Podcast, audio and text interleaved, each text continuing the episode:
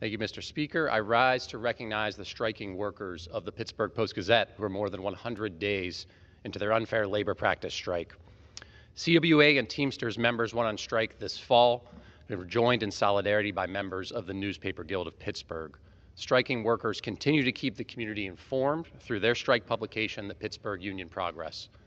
A healthy democracy requires a free press, and Western PA is. That's Representative Chris Deluzio from PA's 17th Congressional District. Deluzio was a part of the Pitt Faculty Organizing Committee and, as such, has been strongly in favor of unions across the state. I think that for far too long, deck's been stacked against workers, against mm-hmm. unions. And I think in Western Pennsylvania, as you say, this is a union town. That people are tired of having it too hard to form a union, to make it too tough to negotiate a fair contract, to see employers union bust. And things are changing. Uh, you know, I'm certainly going to be fighting in Washington for laws that put workers and unions on an equal playing field with their mm-hmm. employers. I was proud to bring as my guest the State of the Union, Hutchie Van Landingham, one of the Post Gazette workers who's been on strike now for more than 100 days fighting for a fair contract, decent pay, and health care.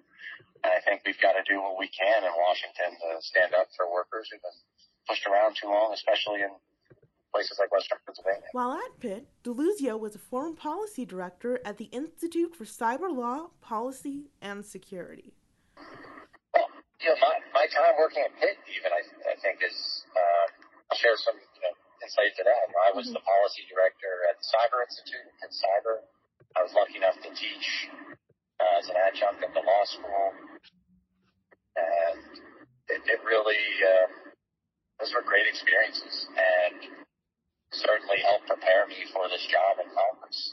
to be working at the intersection of law and policy and technology, to be able to share some of those insights and lessons with, with students.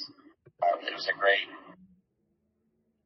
great set of uh, responsibilities, and certainly, I, I hope, I'll make you a better member of Congress. Deluzio worked with family friend and mentor David Hickton. the interesting thing probably is I've known Chris since he was a young boy. Uh, I've known his family, and he grew up sort of in the same neighborhood that we raised our family in. So I've known him a long time, and I really enjoyed watching him develop. Mm-hmm from a little league baseball player to a really accomplished uh, high school student who was accepted at the Naval Academy and then went to Georgetown Law School and had a really, really good career before we were fortunate enough to be able to recruit him to return home to come to Pitt. So that's probably the first thing. Um, we got him to come home to Pitt because we needed a policy director and Chris had a, you know, a blue ribbon legal career, uh, working in for a federal judge, uh, working for a first class law firm. And we were working on election security and he was affiliated with the Brennan Center, uh, which is one of the really real well respected think tanks right. that works on elections. And so uh, when we got the signal that he was interested in joining us. We were looking for a policy director. He had all the qualifications. And when you added to the fact that I knew him so well, it was sort of really, uh, it was sort of easy to bring him back here. So that's probably the second thing. You know, his mm-hmm. qualifications matched our needs. The third thing is, you know, Chris has exceptional intelligence. He has great insights uh, he thinks creatively and he has great judgment. And that's just a winning combination. Um, you know, he has the horsepower to understand uh, the really sophisticated and tough novel legal questions that we're trying to address. He works very hard at it. He thinks creatively, so he thinks outside the box. He's not constrained by precedent. And, you know, he just has really exceptionally good judgment.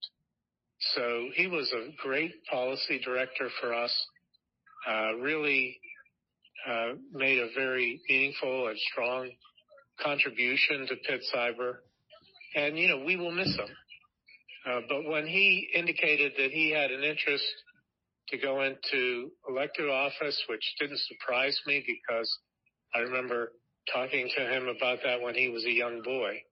Um, I was all in on that. And when it developed that there was uh, an opportunity for him to run for Congress, uh, I was 100% in favor of it. Um, he ran a first class campaign. Uh, he has a vision for what he wants to do. And I'm really excited about the next chapter in his career. Both Hickton and DeLuzio talked about how his experiences growing up shaped DeLuzio into the man he is today. You know, like there's a through line with Chris because all the way back to he, he was young, and it really is a matter of his essential character and his DNA. But he is smart and kind. He just, I've seen it the way he treated his teammates in CIT baseball. I saw it with the respect that he gave his coaches. Uh, I I think you see it in his desire uh, to serve. He has a service ethic about him. He's a servant leader. Um, he, you know, he was a catcher when he was a baseball player. Mm-hmm. And a catcher is kind of like the quarterback in football. He's a natural born leader.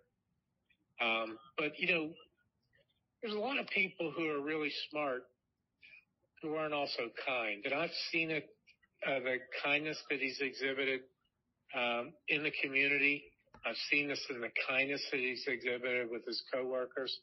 I see how kind he is when nobody's watching. And that's probably the best thing I could say. I, my I started my adult life in uniform, so I spent time uh, in the Navy, deploying all over the world, leading young Americans. It was, I think, an important responsibility, but also I found it satisfying to, to do this country's work and to lead Americans. I, I've worked for a federal judge in the courts. Mm-hmm. Helped mentor Naval Academy applicants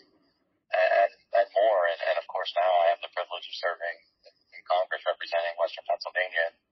Uh, there are so many more ways beyond those that I myself have found to serve.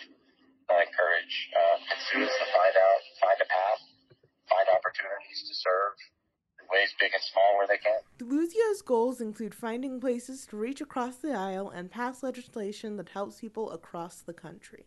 I start with it's a great honor to get to do it mm-hmm. and to, do the work for people of Western Pennsylvania who elected me, like who I'm lucky enough to represent. Um, it, it's an exciting time to be down there.